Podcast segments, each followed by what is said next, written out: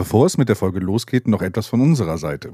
Wie ihr ja wisst, tauchen wir in unserem Podcast in die verschiedensten Länder ein, entdecken andere Kulturen, andere Gewohnheiten, lernen neue Orte kennen. Oft lernen wir eigentlich nur einzelne Wörter aus anderen Sprachen kennen. Und so können wir natürlich die meisten Bücher nicht in ihrer Originalsprache lesen. Geschweige denn, falls wir da mal in unserem Urlaub hinreisen würden, uns dort verständigen.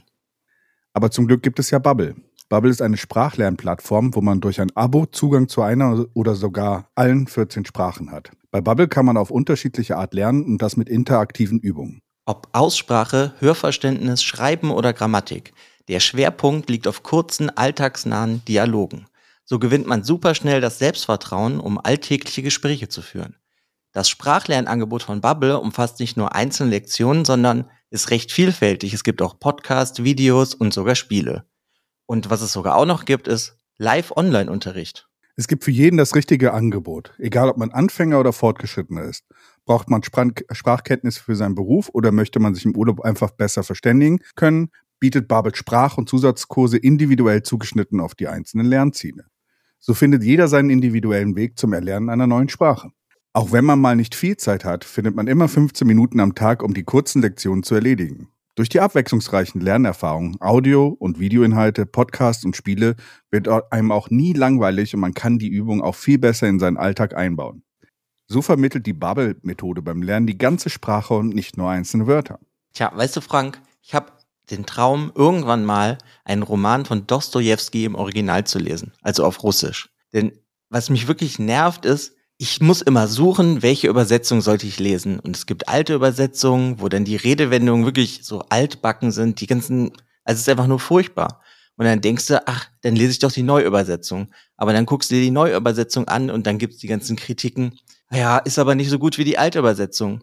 Aber dank Bubble kann ich anfangen zu lernen, wie ich möchte, wie und wann ich mag und ich kann meinem Traum irgendwann mal Russisch so gut zu können, um Dostoevsky zu lesen, jeden Tag ein bisschen näher kommen. Mit dem Code AUDIO7, A-U-D-I-O 7, zahlen Hörerinnen für sechs Monate und erhalten zusätzlich weitere sechs Monate ihres neuen Bubble-Abos geschenkt. Zahle für sechs Monate und lerne ein ganzes Jahr. Infos und Code einlösen auf zen.ai slash Leseschwäche mit AI. Ja, ihr habt richtig gehört. Mit dem Code AUDIO7, A-U-D-I-O 7, zahlen Hörerinnen für sechs Monate und erhalten weitere sechs Monate geschenkt. Und wenn ihr darauf jetzt Lust habt, dann geht auf zen.ai slash Leseschwäche mit AE. Und jetzt viel Spaß mit der Folge. Leseschwäche präsentiert Alliteral ins Weltall, der Sci-Fi und Fantasy Podcast. Hallo und herzlich willkommen zu unserer Weihnachtsfolge. Du, du, du. Ist das die Weihnachtsmelodie? Ich dachte gerade. Ich dachte gerade, ich wollte erst eine Weihnachtsmelodie machen, aber dann dachte ich, machen wir es doch internationaler. Nicht jeder feiert Weihnachten. Deswegen, Ja, ich habe es ja einfach unsere Weihnachtsfolge genannt, deswegen dachte ich, ich muss das jetzt mal sagen. Aber erstmal willkommen, Frank. Der Hi, Weihnachtself. ja. ich bin der Weihnachtself, okay. Was weiß ich. Okay. Ist auch Ja. egal, ob man Alex. Weihnachten feiert oder nicht. Hauptsache, man hat ein paar schöne, ruhige Tage, in denen man hoffentlich frei hat. Genau. Und Alex ist eins der Rentiere. Auf jeden Fall. Rudolf. Kannst ja auch so. Nein, nicht Rudolf. ich kenne die anderen Namen nicht. Siehst du? Deswegen heißt eins davon jetzt Alex. Alex, the Red Rose Reindeer. Okay. Red Rose habe ich auch gesagt, nicht Red Nose. Ist auch egal. Ich bin sehr weihnachtlich, merkt man. Ja. Alex, der Red Rose Reindeer. Aber was gibt's denn an schönen Weihnachtsgeschenken, Frank? An schönen Weihnachtsgeschenken. Äh, Ja, was ist das Schönste? welches meinst du? Ja, unser Worüber Podcast. handelt immer. unser Podcast, Frank? Bücher. Genau. Bücher sind, ja, genau, aber ja, generell sind Bü- Bücher immer das beste Weihnachtsgeschenk. Ich weiß nur nicht, ob ich dieses Jahr überhaupt irgendwo ein Buch kriege. Das Deswegen, weiß ich äh, nicht. Ich wollte ja auch eigentlich darauf hinaus. Das Schönste an Weihnachten, was man auspacken kann, oder generell, was man auspacken kann, ist ein Buch. Ja. Deswegen stellen wir auch heute euch ein paar Bücher vor, die ihr Genau. mit euren Gutscheinen, die ihr bekommt an Weihnachten, weil ich glaube, wenn das rauskommt, ist in zwei Tagen Weihnachten, also Heiligabend, oder? Genau, muss man Samstag halt noch losgehen. Also ein bisschen mehr, also äh, alle, die hier zuhören, zeigt mal ein bisschen Engagement. Ne? Also Samstag raus, auf diese Folge warten und dann erst die Bücher kaufen. Ich dachte halt, die kriegen jetzt alle Gutscheine wie von das Amazon, auch. Thalia, Bücher.de, vom lokalen Buchladen und dann können sie sich die Bücher kaufen, die wir jetzt vorstellen. Genau. Genau. Ähm, Bücher zu Weihnachten. Äh, kann man auch übrigens gut lesen, wenn man ein bisschen anderen Spin auf, äh, auf Weihnachten hat. Ne? Während sich die anderen Leute streiten, kannst du dich mit dem Buch immer zurückziehen und äh, ganz gemütlich lesen. Für die Leute, die halt nicht so ein besinnliches, feiner Weihnachten haben. Oder wenn du es nicht feierst, kannst du dich auch in Ruhe hinsetzen und genau. lesen. Ja, exakt, exaktamente. Ja. Wer soll anfangen? Wollen wir direkt einsteigen in unsere Bücher? Wir machen. Ja. Du, ich, wer will anfangen? Ich fange einfach an. Okay, sehr gut. Kommt ja nämlich erstmal was Frustrierendes. du machst nicht unbedingt gutes Marketing für dein Buch gerade. Ich glaube, das Buch braucht gar nicht so viel Marketing, aber das habe ich dieses Jahr gelesen. Und das hat mich, ähm, oder beschäftigt mich immer noch, weil einfach die Thematik nicht so schön ist. Das Buch heißt Young Mungo, Mango, Mungo. Das ist der Name von dem Hauptcharakter. Und das geschrieben von Douglas Stewart. Der hat auch vor ein paar Jahren den Booker Prize gewonnen.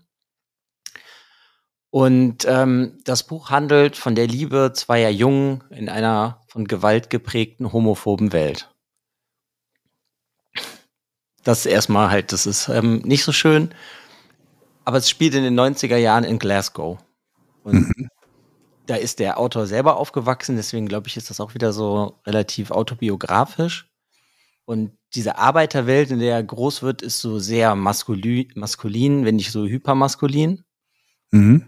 Und er ist halt eher so feminin bis androgyn, würde ich mal sagen. Er ist auch nicht so ein Schrank, nenne ich es mal, sondern er ist sehr zärtlich, auch so vom mhm. Körperbau her. Ja, und ähm, er lebt aber halt in so einer Arbeiterfamilie und wird da groß und das ist halt einfach überhaupt nicht so seine Welt und alle um ihn herum, ob es sein Bruder ist, der ist wie so ein kleiner Bandengangführer. Das heißt, er prügelt sich viel, ist sehr hart, ist sehr maskulin. Und damit kommt er eigentlich nicht klar und dann lernt er irgendwann einen Jungen kennen und mit dem versteht er sich halt gut und da lernt er halt auch im Endeffekt so ein bisschen Liebe kennen, aber es ist jetzt nicht erotisch, sondern eher so freundschaftlich, aber er kennt das halt überhaupt nicht so, dass man halt mhm. halt so fühlen kann. Und ja, im Endeffekt lernt er so ein bisschen, was Glück ist im Leben. So, was ist schön, was ist Glück? Weil Liebe ist ja nicht immer nur so, also, mir fehlt gerade das Wort, zwischen in, einem, in einer Beziehung als Paar, sondern man kann ja auch liebevoll miteinander umgehen. Mhm. Und da das aber natürlich eine sehr raue Welt ist, kommt dann da irgendwann was raus und dann wird er weggeschickt mit so, ja, zwei älteren Herren, die mit ihm campen gehen sollen und ihm halt so, so ein bisschen auf den rechten Weg wiederbringen sollen. Und da geht das Buch dann halt in ganz düstere Richtungen, die ich jetzt halt nicht beschreibe. Und das hat mich einfach, glaube ich, bis jetzt immer noch verstört. Und ich habe es, glaube ich, Anfang des Jahres gelesen. Mhm, okay. Aber das ist halt so, beziehungsweise, also wenn du es liest, bekommen, kann man sich halt in viele Sachen so einfach reflektieren, die auch bei uns so passieren. Und das hat mich einfach wirklich irgendwie beeindruckt. Und das ist halt wunderschön geschrieben. Ja, das ist, das ist das Buch. Ich kann das halt nicht, ja, es ist halt schwer, das irgendwie so vorzustellen, dass, nee, verraten will ich eh nicht so viel, aber es ist halt eh schwer zu sagen, so, das ist so schön, das Buch, weil es ist halt in dem Sinne nicht schön. Also deswegen, ich weiß es vielleicht nicht so ganz so deine Thematik, weil du liest, glaube ich, nicht ganz so gerne so frustrierende Sachen. Das ist richtig. Also. Aber ähm, ist halt einfach super, irgendwie super schön, das Buch für mich gewesen. Und ich finde es halt krass, weil es jetzt fast ein Jahr her ist oder bald ein Jahr und ich mir halt immer noch irgendwie immer mal wieder an dieses Buch zurückdenke. Ja, ist Deswegen das Buch denn noch auch dieses Jahr rausgekommen oder? Äh, ja, ich meine schon. Okay. Das Deutsche auf jeden Fall. Das Englische kann auch sein, dass es Ende letzten Jahres schon rausgekommen ist. Okay, also das Deutsche auf jeden Fall dieses Jahr rausgekommen. Ja. Ja. Da hast du direkt einen positiven Einstieg zu, zur Bücherliste. Also er, erster Titel auf jeden Fall ähm, etwas, was euch äh, nicht so unbedingt Zerstört. aufbaut. Zerschmettert.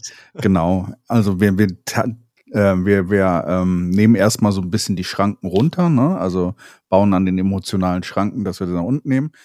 ich habe bei meiner Bucher Bücherliste ja auch Sachen genommen, die wir dieses, äh, die ich dieses Jahr gelesen habe und ähm, eigentlich haben wir fast alles schon mal irgendwo besprochen. Deswegen, äh, falls ja, ihr die okay. fast viele Sachen. Ich habe halt versucht, was zu nehmen, was halt auch wirklich auf Deutsch erschienen ist. Und das, das war bei meiner Liste dann doch etwas schwieriger, weil irgendwie 80 Prozent der Sachen, die ich gelesen habe, irgendwie nicht auf Deutsch vorhanden sind bis jetzt. Deswegen mein erstes Buch, was vielleicht dann auch so noch mal ein bisschen noch mal ein bisschen an den emotionalen äh, Mauern dann doch auch noch mal ein bisschen zerrt oder sowas ist halt morgen, morgen und wieder morgen. Hm. Ne, haben wir auch, glaube ich, schon mal drüber gesprochen und äh, von, von Gabriel, Gabriel Zevin, ne? also über die eigentlich auch die Beziehung zwischen zwei Menschen, ne? hier Sadie und Sam, und wie sie sich über das Leben immer wieder verlieren, wiederkommen und wie sie zusammen halt auch Computerspiele machen und eigentlich was drumherum passiert und sowas. Und äh, haben wir auch eine eigene Podcast-Folge drüber aufgenommen. Genau, findet ihr auch dann unten in der Verlinkung und hat auch die Links zu den Büchern findet ihr auch und im, im Show Notes dann äh, nach der Folge. Hat mich halt sehr berührt, war eins der ersten Bücher dieses, also einer der ersten Bücher dieses Jahr, die ich gelesen habe. Äh, und mich hat die Geschichte sehr berührt und ich gehe auch irgendwie fast jedem in meinem Umkreis auf den Keks damit, dass sie sich dieses Buch äh, holen. Also Deswegen, ist so äh, immer noch beeinflusst sich das immer noch so, das Buch. Ja, klar. Also ich immer, wenn mich irgendjemand fragt, so, ja, schlag mir mal ein Buch vor oder sowas, oder so, dann, dann, oder wenn ich jemanden kenne, der wirklich auch liest, ähm, versuche ich immer dieses Buch dann auch runterzubringen. Ich habe es schon bei vielen geschafft mittlerweile.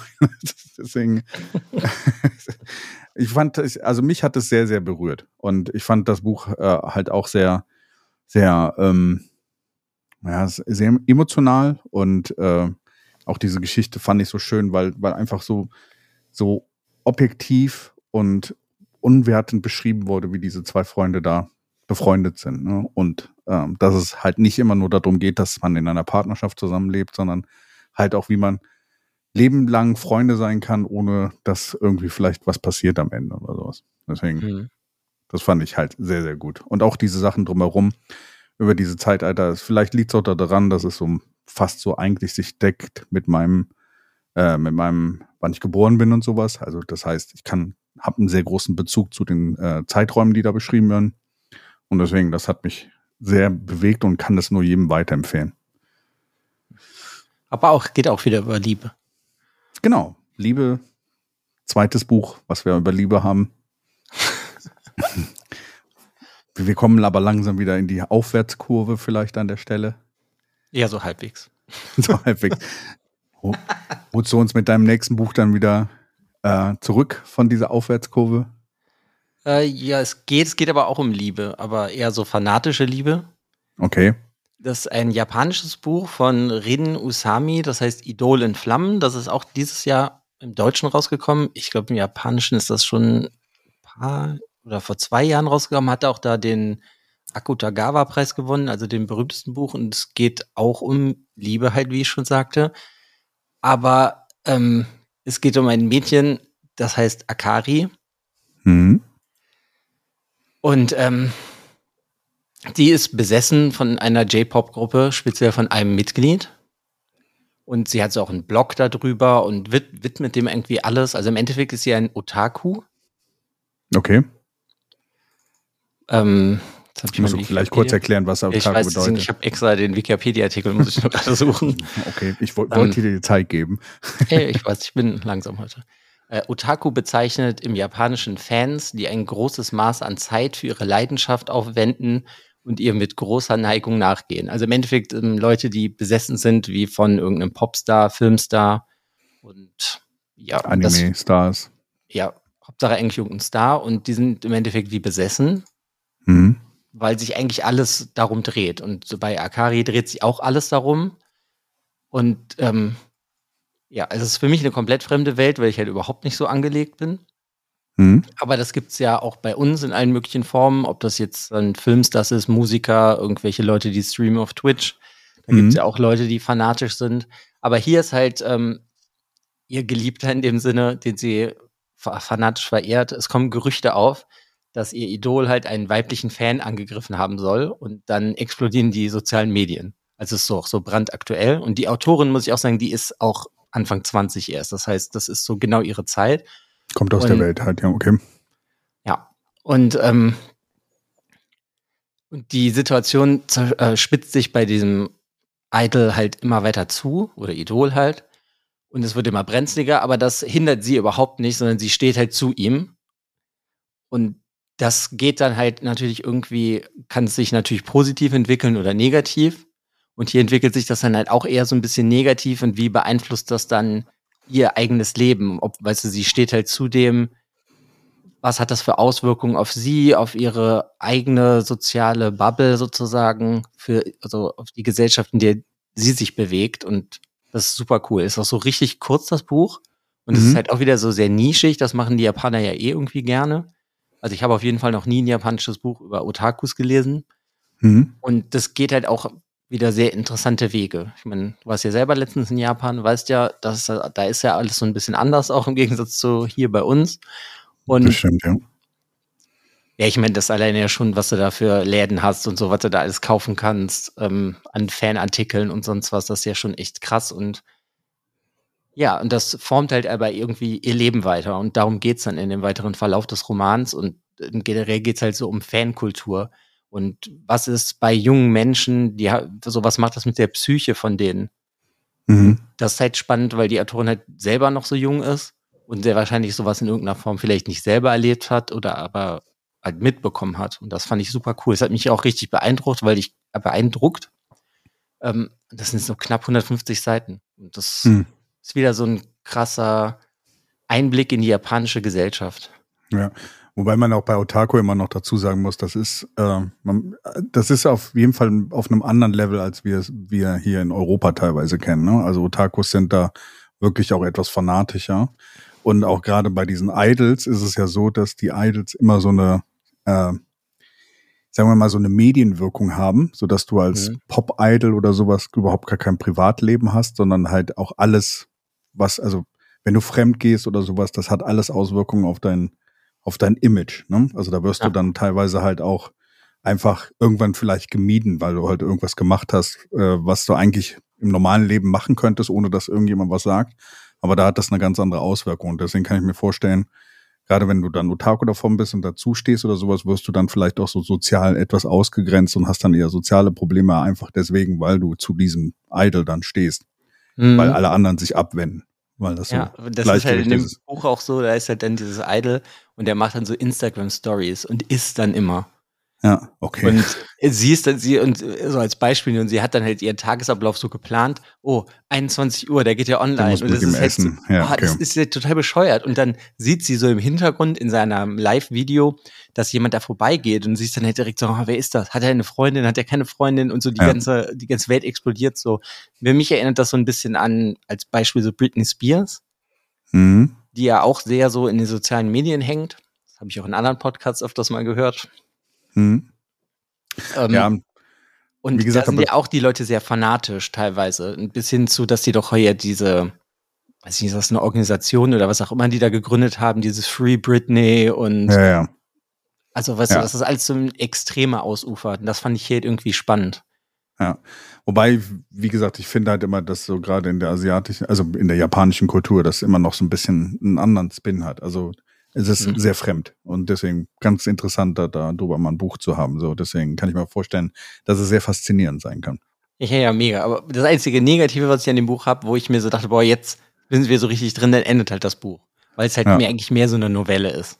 Ah, Aber Okay. das ist auch sehr japanisch, weil die oft die Autoren oder junge Autoren oder Newcomer schreiben sehr oft so Novellen und dann gewinnen sie hoffentlich halt diesen Akutagawa-Preis oder irgendeinen anderen Preis. Und dann geht die Karriere bei denen ja auch los. Und Dann werden ähm, sie Jap- gefördert, ja. ja. Ja. das und die Japaner haben das sehr oft irgendwie, das habe ich bei den anderen Autoren und Autorinnen auch schon da mitbekommen, dass sie dann irgendwie für so Zeitschriften schreiben und dann haben sie eigentlich gar nicht mehr so viel Zeit, Romane richtig zu schreiben. Mhm. Und dann, sie müssen halt ganz viel schreiben, weil sie ja dann davon leben wollen. Ja, genau, ja. Ja, ja ich glaube, als Autor ist in Japan ist halt auch ein bisschen anders halt als sonst wo auf der Welt. Ist genauso wie die Animations, äh, Animateure, die dann halt auch eigentlich so viel raushauen müssen, dass sie überhaupt ihr täglich Brot bekommen oder sowas. Äh, Hm, das ist, genau. glaube ich, so ein bisschen der andere Punkt, so wie, wie das dann in der, Also du kannst nicht ein Buch haben, so viel Erfolg haben, dass du nicht mehr arbeiten kannst. Ich glaube, das ist so etwas Ich glaube, schwieriger. das kommt eher dann mit dem internationalen Erfolg, genau, dass du halt mehr wenn Geld verdienst. Ja, Aber ist halt Ja. irgendwie echt spannend von so zu sehen, was macht so auch so ein bisschen das Internet oder die sozialen Medien speziell dann halt irgendwie mit den Leuten. mhm. Ich meine, da hat man ja auch hier, gut, das machen die meisten Leute sehr wahrscheinlich nicht, ich auch nicht, irgendwelche ähm, wissenschaftlichen Studien darüber lesen, aber man merkt ja selber theoretisch, wie das einen beeinflusst oder auch nicht oder wie viel Zeit man da irgendwo verbringt. Ja, und das fand ich etwas irgendwie, da es auch so brandaktuell ist, ist das irgendwie sehr cool. ja, sehr cool. Das war auch das letzte Negative, was ich habe. Habe ich jetzt was? Ja, vielleicht am Ende. Wir machen keine gute Werbung für unsere Buch Bücherliste. Alles tolle Bücher, alle, alle kaufenswert, lesenswert. Äh, schaut sie euch an, auf jeden Fall. Mein nächstes Buch ist auch eins, das wir, über das wir schon gesprochen haben, und zwar Stille zwischen den Sternen Aha. von Sven Haupt. Ähm, wie gesagt, links unten unter der Folge dazu. Wir haben eine ganze, wir haben eine Folge, glaube ich, dazu gemacht, ja. Ne? Ähm, das äh, war ein, eins der Romane von, von Sven Haupt, eine relativ äh, späte Entdeckung von uns, ja, für unseren Podcast. Aber das war das Buch, was mich äh, so am meisten äh, in seinen Bann gezogen hat. So einfach diese, diese Story und diese äh, etwas andere Ansatz in Richtung ähm, Sci-Fi vor allen Dingen. Und äh, halt auch diese charima charismatische, äh, der charismatische Hauptcharakter hier in Otis äh, und Mhm. das Ganze mit diesem Raumschiff und sowas und mit dieser KI und sowas, das fand ich, hat mich sehr in den Bann gezogen und ist halt auch eine le sehr lesenswerte Story und ist halt auch an vielen Stellen so, sagen wir mal, es geht immer so ein bisschen drüber hinweg, was du so richtig greifen kannst, ne? Also wo es dann manchmal so ein bisschen abstrakt wird und das fand ich halt sehr, sehr gutes, ähm, sehr gute Balance zwischen den zwei Sachen so. Deswegen auf jeden Fall eine große Empfehlung von meiner Seite. Ja, ich glaube, das ist auch mein Lieblingsbuch von Sven Haupt. Bis jetzt. Der Schraub Bis kommt jetzt? ja hoffentlich nächstes Jahr noch raus. Genau. ähm, ja, wir haben die ja auch alle im Podcast, ja, weil es, ähm, ja, ich weiß auch nicht, ganz tolles Buch. Gefällt mir auch richtig gut. Hatte ich mir auch vorgenommen, das nächste Jahr nochmal zu lesen.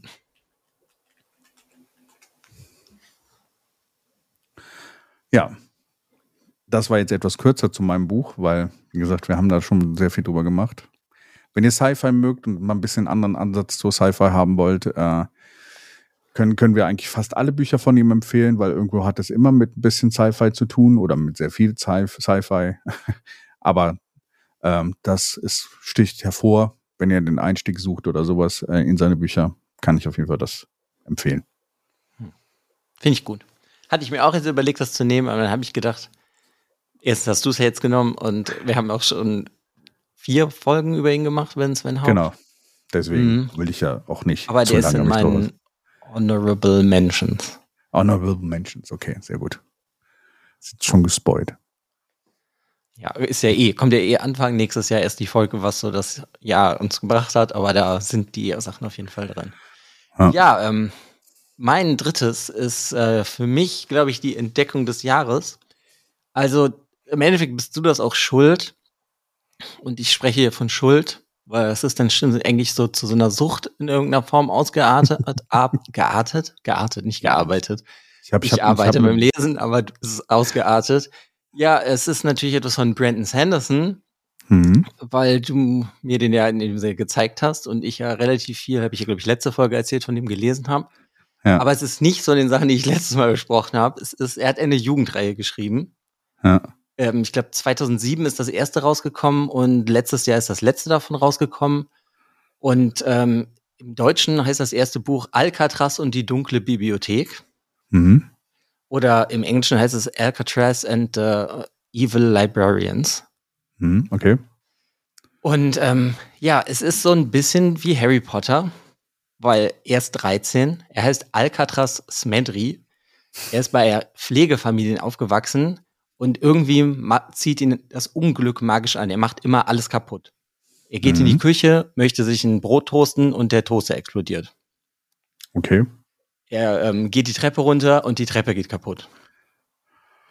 Äh, Unabsichtlich. So. Okay. Und jetzt wird er 13 und dann kriegt er ein Paket und da ist ein Beutel voll Sand drin. Und auf einmal klingelt's. Und dann macht er die Tür auf und dann ist das sein Opa. Aber er ist bei Pflegefamilien aufgewachsen. Er kennt seine Eltern nicht. Okay, krass. Dann geht eine, ähm, ja, weißt du, das ist halt so ein bisschen wie bei Harry Potter, Pflegefamilie, ne, aufgewachsen. Er ist halt nicht elf oder wie alt war Harry Potter? Boah, ich weiß es gerade nicht mehr. Jung. Sagen wir einfach elf, ist auch egal. Er ist halt 13, also da merkst du schon so ein bisschen ist so, ne, Ja. so darauf angelehnt oder angelehnt daran. Aber das, was Brandon Henderson hier macht, also der wird, der dreht komplett durch. Das es geht dann nur noch Schlag auf Schlag. Es ist die ganze Zeit irgendwie Action und dann kommt dann heraus, er heißt Alcatraz Smedri. Alle in seiner Familie haben den Vornamen von einem Gefängnis. Okay. Und dann kommt aber heraus, er ist in dem Sinne kein Mensch von unserer Erde, sondern er kommt aus einer Welt, die es auch auf unserer Erde gibt, die die normale Menschheit aber nicht kennt. Denn die bösen Bibliothekare haben die, ähm, im Endeffekt erzählen sie uns Lügen. Das, was wir lernen in der Schule Geschichte, ist alles eine Lüge. Okay. Und das sind so speziell die letzten 500 Jahre unserer Geschichte, die du kennst, ist als eine Lüge. Und Mhm. das ist halt so, das ist, äh, ist mega. Und dann kommt dann halt heraus, dieser Sand, den, den er bekommen hat, den haben seine Eltern ihm geschickt. Denn das ist sein Erbe. Aber der Sand wird ihm dann geklaut und dann geht es darum, den Sand wiederzubekommen und dann müssen sie in eine Bibliothek und dann geht die Action so komplett los und du denkst einfach nur, was passiert hier?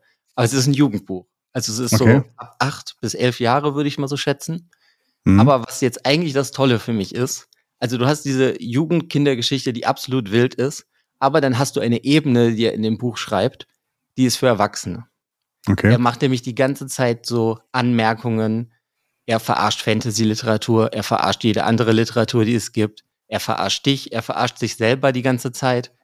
Also das ist so, auch so Terry Pratchett in die Neuwelt geholt Mhm. aber in Amerika halt. Und Okay. das ähm, haut mich, hat mich komplett umgehauen. Ich bin jetzt im dritten Buch davon, innerhalb Mhm. von fünf Tagen.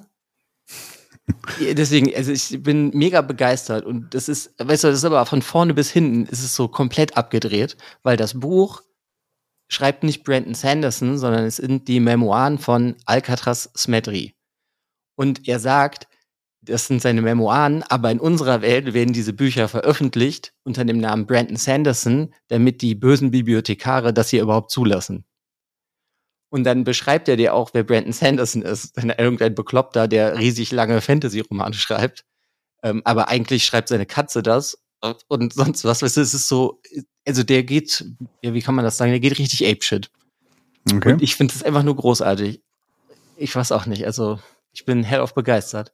Und es ist halt nicht nur das, weißt du, dann hast du seinen Opa, dann kommt irgendwann der Bruder von seinem Vater, dann will er irgendwann seinen Vater finden, dann findest du, her- ich meine, das ist ja alles, du weißt ja nichts. Und da Ja. es seine Memoiren sind, lügt er dich aber auch an. Aber am Anfang von jedem Kapitel spricht er dich als Leser erstmal zwei Seiten an und erzählt dir irgendwas. Bevor Okay. die Geschichte überhaupt weitergeht. Also es ist wirklich, es ist so, es ist richtig wild ich, ich finde äh, es äh, macht mir einfach richtig viel Spaß, weil es ist so eine richtig leichte Lektüre, die du so lesen kannst als Kinderabenteuergeschichte aller, weiß ich nicht, Indiana Jones oder sowas, weil es passiert halt einfach richtig viel. Die Charaktere sind super liebevoll, die, die dann kommen. Ich weiß nicht, irgendwann ähm, kommt dann auch im ersten Buch, ähm, warte, wie, warte, ich muss es anders formulieren.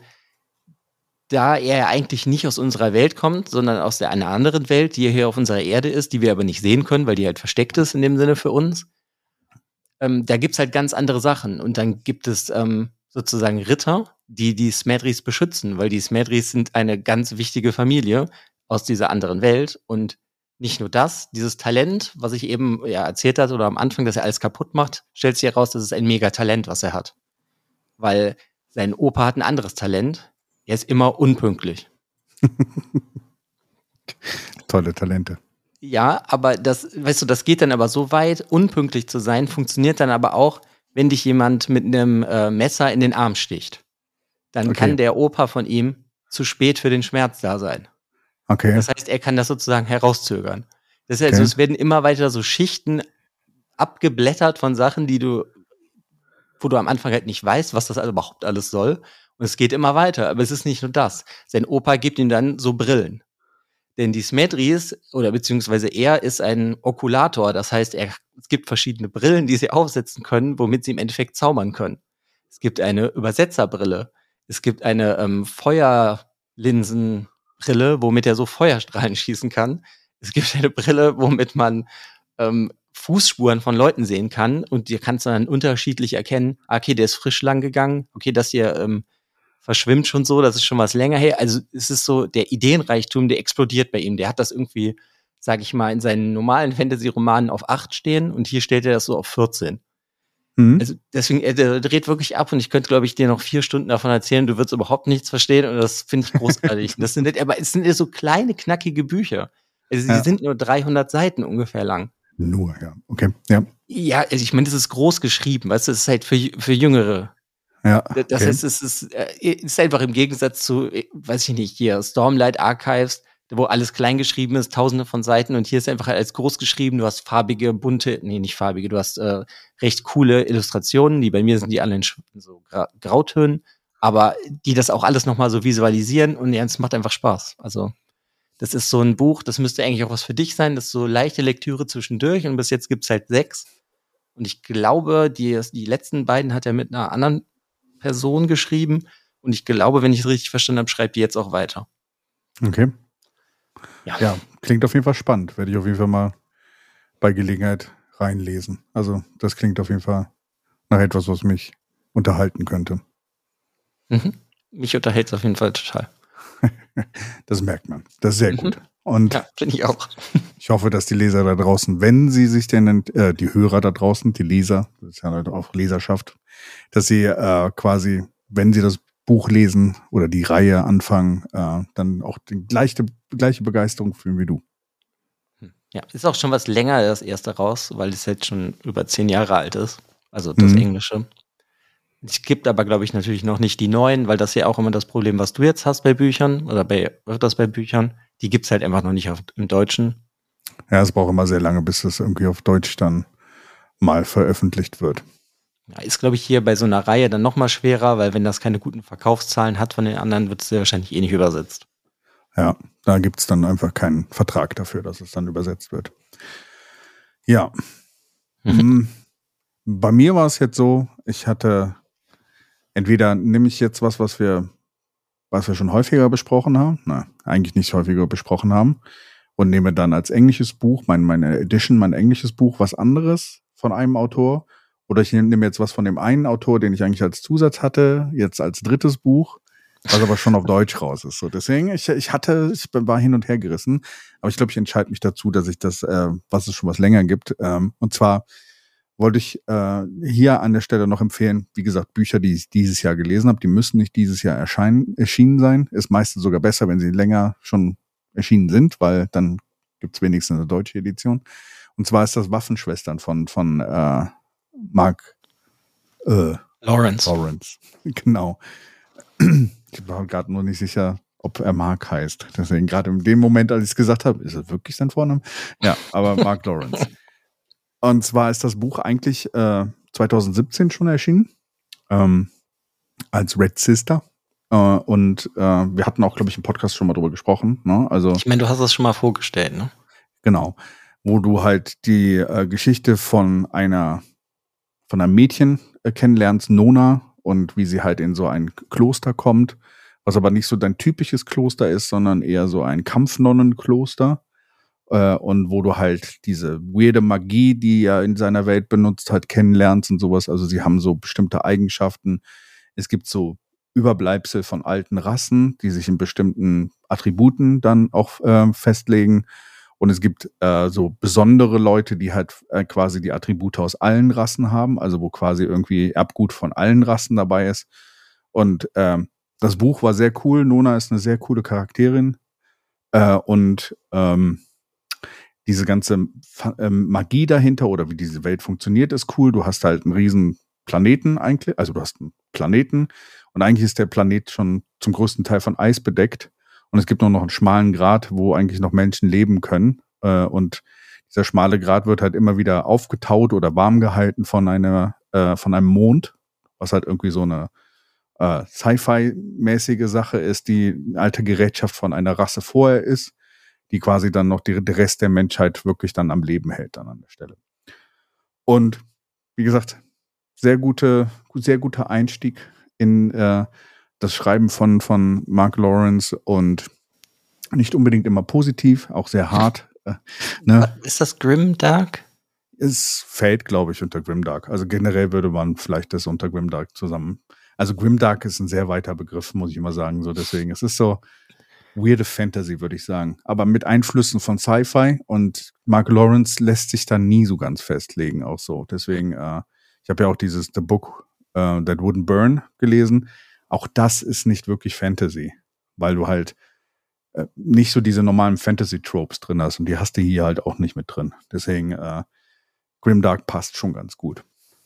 Ist denn die ganze Trilogie schon im Deutschen draußen?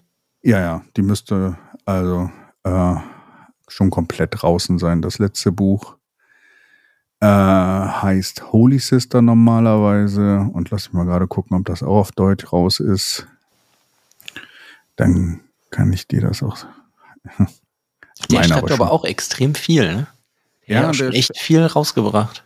Ja, sein nächstes Buch kommt nächstes Jahr raus. Also die Fortsetzung von The Book That Wouldn't Burn.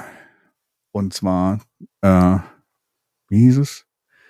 Es hatte einen lustigen Namen, es wurde nochmal umbenannt. The Book That Burned. nee, nee, nee, nee, nee, nee, das hieß, äh, äh, und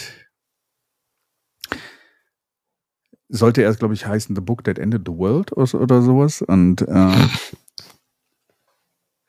es wurde aber dann umbenannt. Äh, auch der Edit Date. Ich muss gerade meine Liste sortieren. Äh, geben Sie mir einen kleinen Moment. Na. Auf jeden Fall Holy Sister, also das letzte Buch von der Reihe, ist als Schattenkämpfer quasi auch als deutsches Buch rausgekommen. Ja, die deutschen Buchnamen sind wieder unter aller Kanone. Also muss man ja, da müssen sagen, wir irgendwann mal, glaube ich, wirklich eine Folge drauf machen. Ja, wir müssen mal wirklich eine Folge darüber machen. Das ist echt einfach schlimm. Also,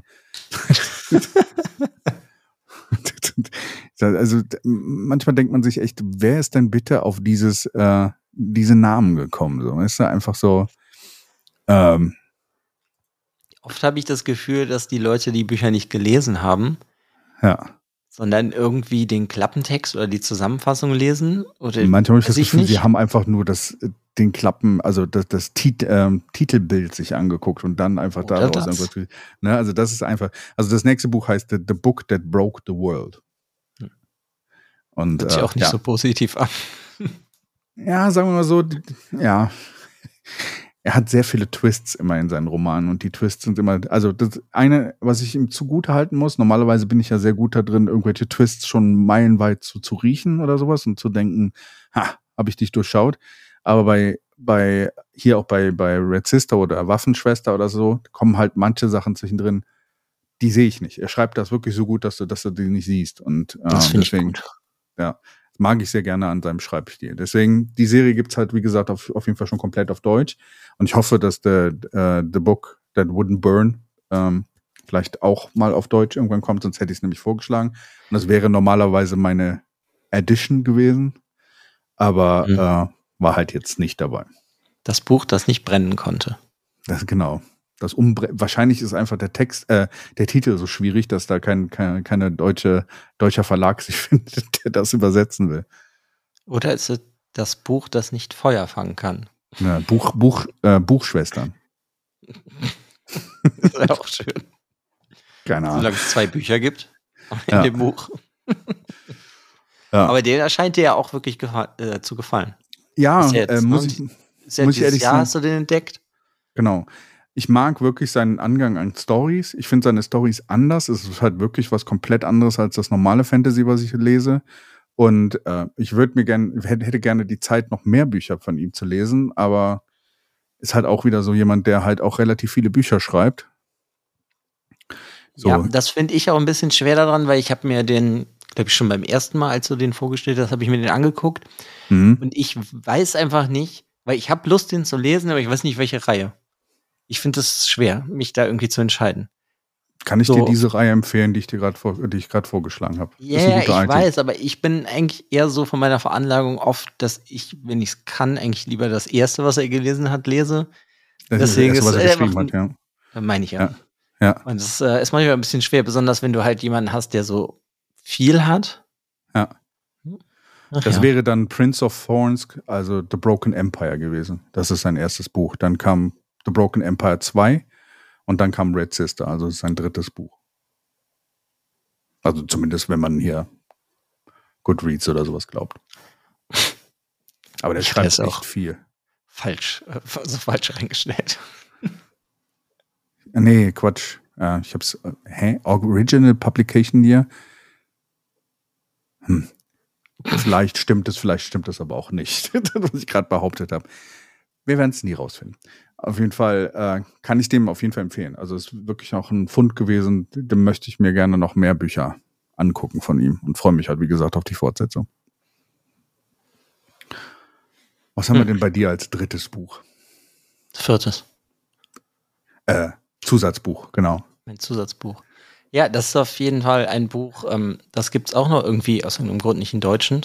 In, Im Deutschen, mein Gott, ey, Podcast und nicht reden können. Ähm, es ist auch wieder ein japanisches Buch und es ist äh, Kikis kleiner Lieferservice im Deutschen oder Kikis Delivery Service von Sekunde, hab den Namen vergessen. Ghibli. Ja, der ein Film Scherz. ist davon. Ja. Mein Gott, ich bin auch blind gerade. Macht dir nichts draus, passiert dem Besten. Aiko Kad Kadono. Es Mhm. ist auch schon was älter, das Buch, und es ist im Englischen auch irgendwie, glaube ich, in verschiedenen Versionen schon rausgekommen.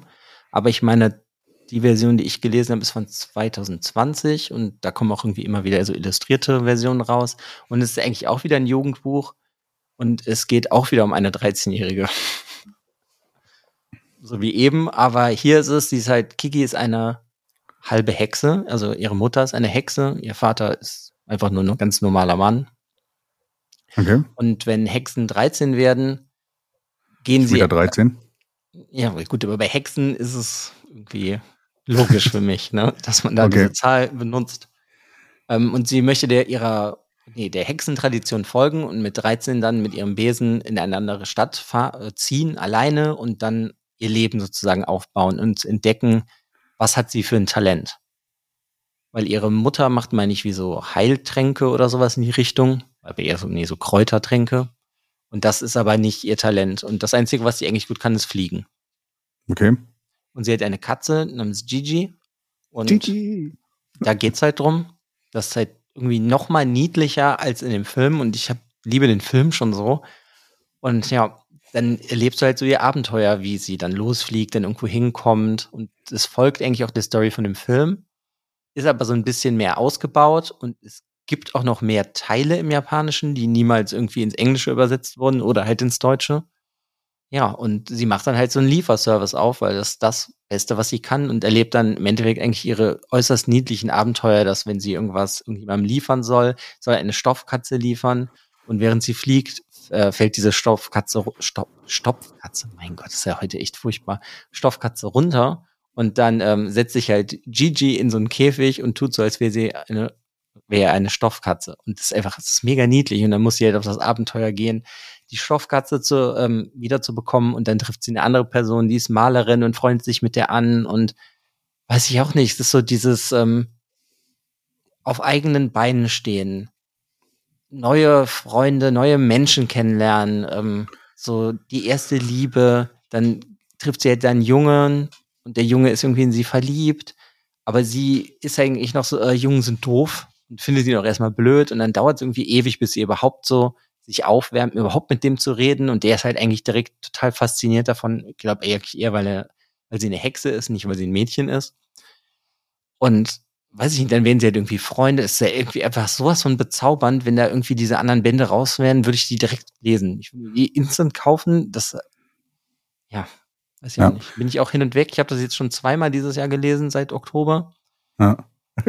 Zweimal dieses Jahr seit Oktober. Hm? Mhm. Ja, das ist ja eigentlich ein Buch, was wir irgendwann mal bereden wollten, oder ich wollte es gerne mit dir bereden, aber dann war ja dieser Krankheit. Ja. Ja, aber es ist irgendwie, das ist so, ich weiß nicht, es macht mich irgendwie einfach glücklich, das zu lesen, weil es ist so, so niedlich und weiß ich auch nicht, ey. Es ist einfach so ein schönes Buch. Klingt auf jeden Fall gut. Es gibt ja von, von Ghibli gibt es auch noch dieses Königreich der Katzen. Hat das, äh, das war ja irgendwie, hat da auch was mit Kiki zu tun eigentlich. Hat das mit irgendwas nicht- mit den Büchern zu tun? richtig. Das ist ein bisschen was anderes. Okay. Aber die basieren ja sowieso immer nur so lose, die Okay. Filme auf den Büchern. So das wandelnde Schloss ist ja auch nicht richtig das wandelnde Schloss. Mhm. Oder der neue Film, der jetzt rauskommt, ist anscheinend ja auch nicht so wie das Buch. Sondern ist ja irgendwie einfach nur die Inspirationsquelle ist dann das Buch und dann machen sie mal so ein bisschen was anderes und ihr eigenes Ding. Ja, okay. Ja, äh, meine äh, quasi leider nicht im Deutschen verfügbare äh, Empfehlung an dieser Stelle ist sogar ein sehr, äh, sehr neuer Fund von meiner Seite. Du wirst wahrscheinlich jetzt schon ahnen, was kommt. Dungeon Crawler Karl. Ein Buch mit einem sehr bescheuerten Namen. Ähm, handelt sich auch, ich meine, wir hatten, glaube ich, schon mal irgendwas angesprochen. Es gibt dieses Format Lit RPG. Das ist, glaube ich, das Buch, was du mir beim letzten, in der letzten Folge empfohlen hast, ist auch ein Lit RPG. Mhm. Das Besondere an Lit RPGs ist immer, dass du quasi diese, die Charaktere in diesen Büchern irgendwie äh, be denen bewusst ist, dass sie Charaktere sind und sie haben halt äh, Charakterbögen und können aufsteigen und kriegen halt Erfahrung und sowas. Das ist so ein bisschen wie, wie ein Rollenspiel, wo die Charaktere in dem Buch halt mitspielen. Das heißt, in dem Buch hast du dann halt auch immer, wo er sein Inventory entdeckt, also sein, sein, äh, äh, seine Gegenstände und sowas. Und dann muss er erst zu einem Tutorial-Guy gehen, äh, mit dem er reden muss, bevor sein In äh, Inventar überhaupt weit äh, freigeschaltet wird und sowas. Und all sowas. Das ist eigentlich wie ein richtiges Computerspiel als Buch. Genau, richtig, ja. So, aber ganz gut verpackt eigentlich so. Und äh, hier ist das Ganze, warum das Buch so großartig ist. Ich dachte erst einfach, dass es Pulp, ne?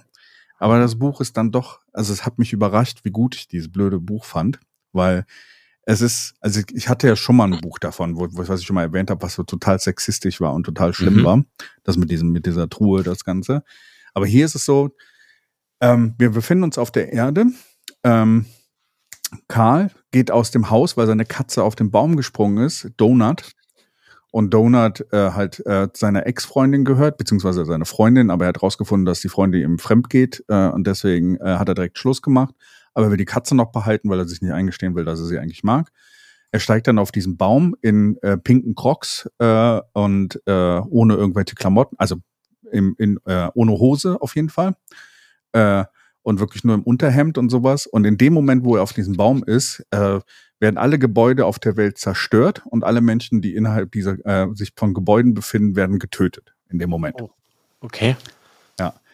Und dann kommt eine Stimme, die jeder auf der Welt hört. Und es wird gesagt so, hey, hier, ähm, dieser Planet wurde, ihr habt keinen Einspruch erhoben, dieser Planet wird jetzt annektiert von, äh, annektiert von einem Syndicate.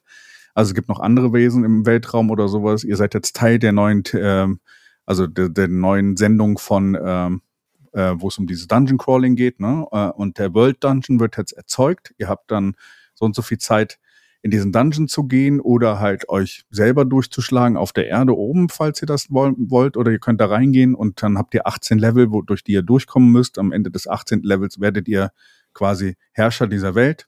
Und äh, für jedes Level habt ihr, also für das erste Level, 18. Äh, das erste Level haben sie fünf Tage Zeit, da durchzukommen und dann die Treppe zum nächsten Level zu finden.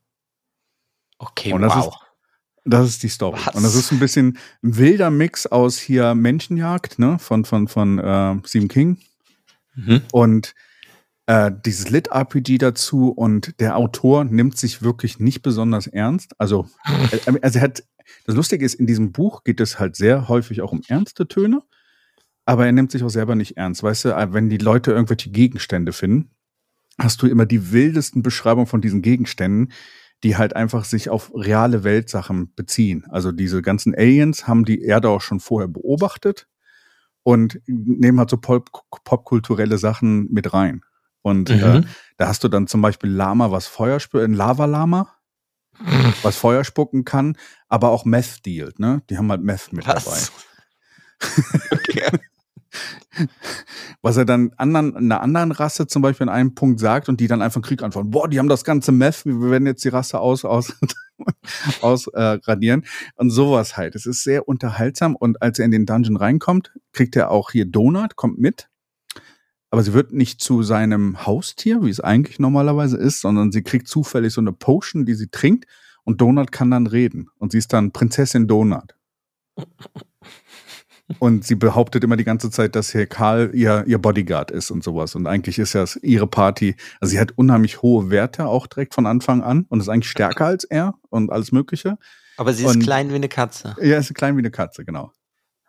Aber benimmt sich dann auch so, ne? Also das ist halt sehr lustig. Und dieses, diese Sachen zwischen, die Interaktion zwischen den beiden, diese ganze Welt ist so kreativ in dem, was da passiert mit den Leuten, die sie da treffen. Es ist großartig. Es hört sich so an, als wäre das so westliche Fantasy wäre in so ein JRPG gefallen. So ungefähr, Weil ja. Diese komplette Prämisse vom Anfang, dass die Welt untergeht, dass du in so ein Dungeon kommst, das könnte ich mir auch einfach in so einem Videospiel aus Japan halt vorstellen. Ja, auf jeden Fall. Es hat so ein bisschen Persona-Teil, Mhm. so ein bisschen Echt? dieses Gefühl von Persona, ja. Das war natürlich Ja, also jetzt nicht schon wirklich, aber. Ja, ja, aber es fühlt sich so ein bisschen so an von der Story her, so ein bisschen in den Bezug. Du hast halt das Lustige ist, es gibt halt so viele Sachen und es gibt diese AI, die halt immer ihm neue Informationen gibt und die auch teilweise wirklich ein bisschen ridiculous ist, so diese AI. Aber er hat ja keine Hose am Anfang. Aber weil er sich darüber aufregt, dass er keine Hose hat am Anfang, kriegt er auch in allen Lootboxen, die er findet, einfach keine Hose. Okay. weil einfach diese AI wirklich Schabernack mit ihm treiben will die ganze Zeit, so weißt du? Deswegen, und auch er hat keine Schuhe am Anfang. Die Crocs verliert er und dann rennt er die ganze Zeit eigentlich barfuß in diesem Dungeon rum. Ohne Und Hose. Halt, ja, und ohne Hose, genau. Und die ganze Zeit so. Und äh, es ist einfach sehr unterhaltsam. Ich kann es wirklich nur empfehlen. Und auch dieses mit Donut und sowas. Und sie treffen dann direkt am Anfang diesen ihren Guide dann an der Stelle, den sie aber auch in den ersten drei Leveln immer wieder treffen. Ne? Also wenn sie, du hast halt Rest, ähm, Ruheräume, wo du reingehen kannst, wo du sicher bist. Dann haben sie halt Toiletten. Also beim letzten Mal ist irgendwie was passiert, deswegen haben sie diesmal mehr Toiletten äh, ähm, in den Dungeon gebaut. Und sie kriegen halt auch immer alle paar Stunden so eine Fernsehserie äh, angezeigt, wo sie halt so die aktuellen, so, hier, die 150 äh, Leute sind bei dem Boss gestorben und sonst irgendwas. Und dann krieg- gibt's immer diese Bug-Updates danach. So, ja, äh, die Toiletten, äh, die Leute fangen, äh, haben leider nicht funktioniert, deswegen haben die Leute jetzt angefangen, überall in die, äh, auf in den Dungeon äh, zu scheißen oder sonst irgendwas. Wer jetzt in den Dungeon irgendwas macht oder sowas, da kommt ein Level 9, äh, 93 Monster, was euch einfach direkt wegputzt oder sowas. Und sowas halt, ne? Und oh, wir haben jetzt Bugs. Sorry, dass ihr, dass ihr da dran gestorben seid oder sowas. Aber beim nächsten Mal geht's dann und sowas. Und äh, Das Aber endet ist- dann, äh, also ist jetzt ein kleiner Spoiler, aber äh, geht das weiter in den nächsten Büchern oder schafft er den Dungeon dann komplett? nein, er ist gerade Level, also er ist auf dem dritten Level oder sowas jetzt angekommen am Ende des ersten Buches. Ach, also ist dann die 18. komplette Reihe dieser Dungeon im Endeffekt und Das was auch weiß ich immer noch da noch nicht, ob er kommt. vielleicht schon vorher da irgendwo ist oder sowas, aber es sind sechs Bücher eigentlich insgesamt, die Serie. Gibt's leider nicht auf Deutsch, aber ist großartig. Also es ist wirklich, ich habe laut gelacht bei, bei manchen Sachen, die in diesem Buch vorkommen und dachte mir so, wer kann sich so ein Schwachsinn ausdenken? Und das Ganze ist dann aber auch nicht die ganze Zeit einfach so blöd, sondern das hat auch so teilweise sehr ernste Untertöne. Weil es geht dann auch darum, du kannst so, du kriegst so Follower, ne? Also kannst, äh, jedes Kapitel fängt immer mit der Followerzahl an. Dann äh, der Viewerzahl, der Followerzahl und dein Patreons und sowas, ne? Und äh, äh, du musst halt beliebt sein, damit du halt dann nachher irgendwie einen Patreon bekommst, der dir dann irgendwelche Lootboxen dann zusteckt, der dich dann unterstützt, dann sowas. Und das wird halt Oh auch verkauft und sowas. Das ist ja sehr absurd. Der hört sich aber ist- ziemlich gut an, muss ich sagen. Es, es ist un, unfassbar großartig. Ich habe so, so einen Spaß gehabt, dass ich dieses Buch dann 460 Seiten oder 450, nee, 446 Seiten im Englischen halt wirklich in zwei Tagen durchgelesen hatte. Hm.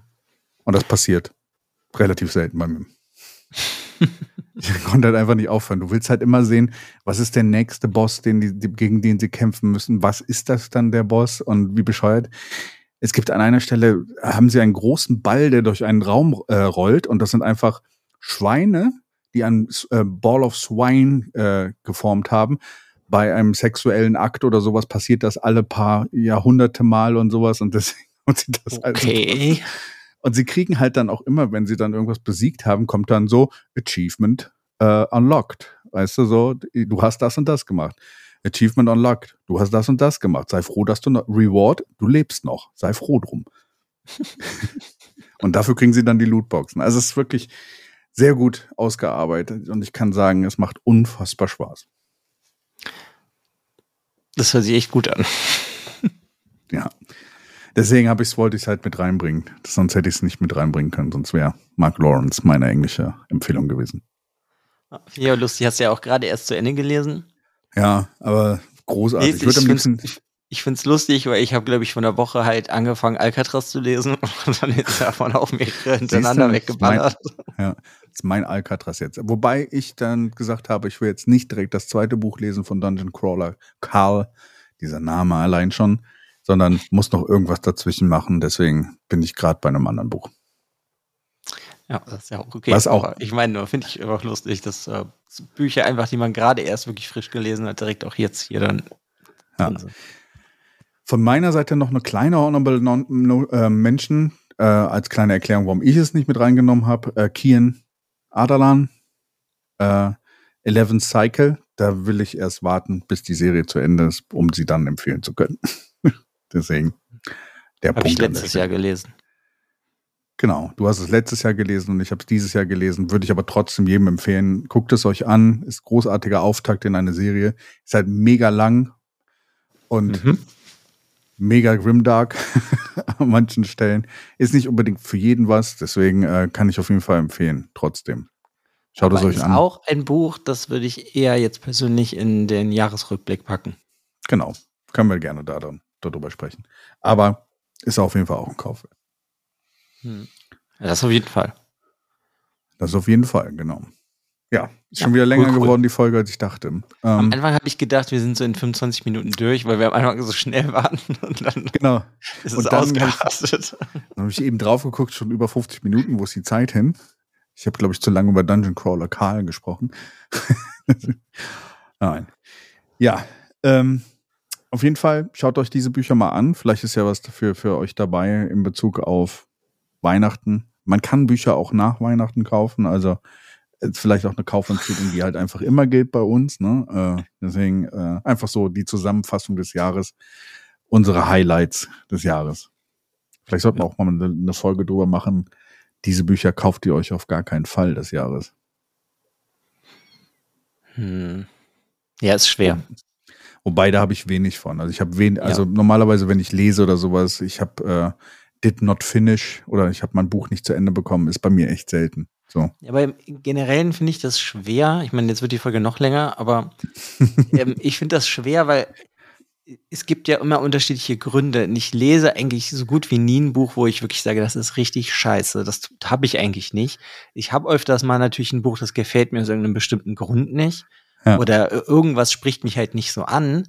Aber ich finde das dann halt schwer zu sagen, das sollte man nicht lesen oder sollte man nicht kaufen, weil es gibt ja einfach Leute, denen irgendwas gefällt, was anders ist als das, was mir gefällt. Deswegen finde ich das schwer.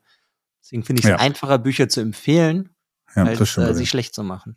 das stimmt. Aber wir Fall. können deutsche Titel irgendwann mal schlecht machen, denn die sind Das schlecht. werden wir auf jeden Fall tun. Fürchtet euch, deutsche Verlage. okay. Größenwahn 101. Ja, und äh, zum Ausklang der Folge haben wir noch ein kleines Schmankerl für euch. Ich zünd den Knaller. Mhm. War jetzt irgendwie nur der halbe Knaller. Warte.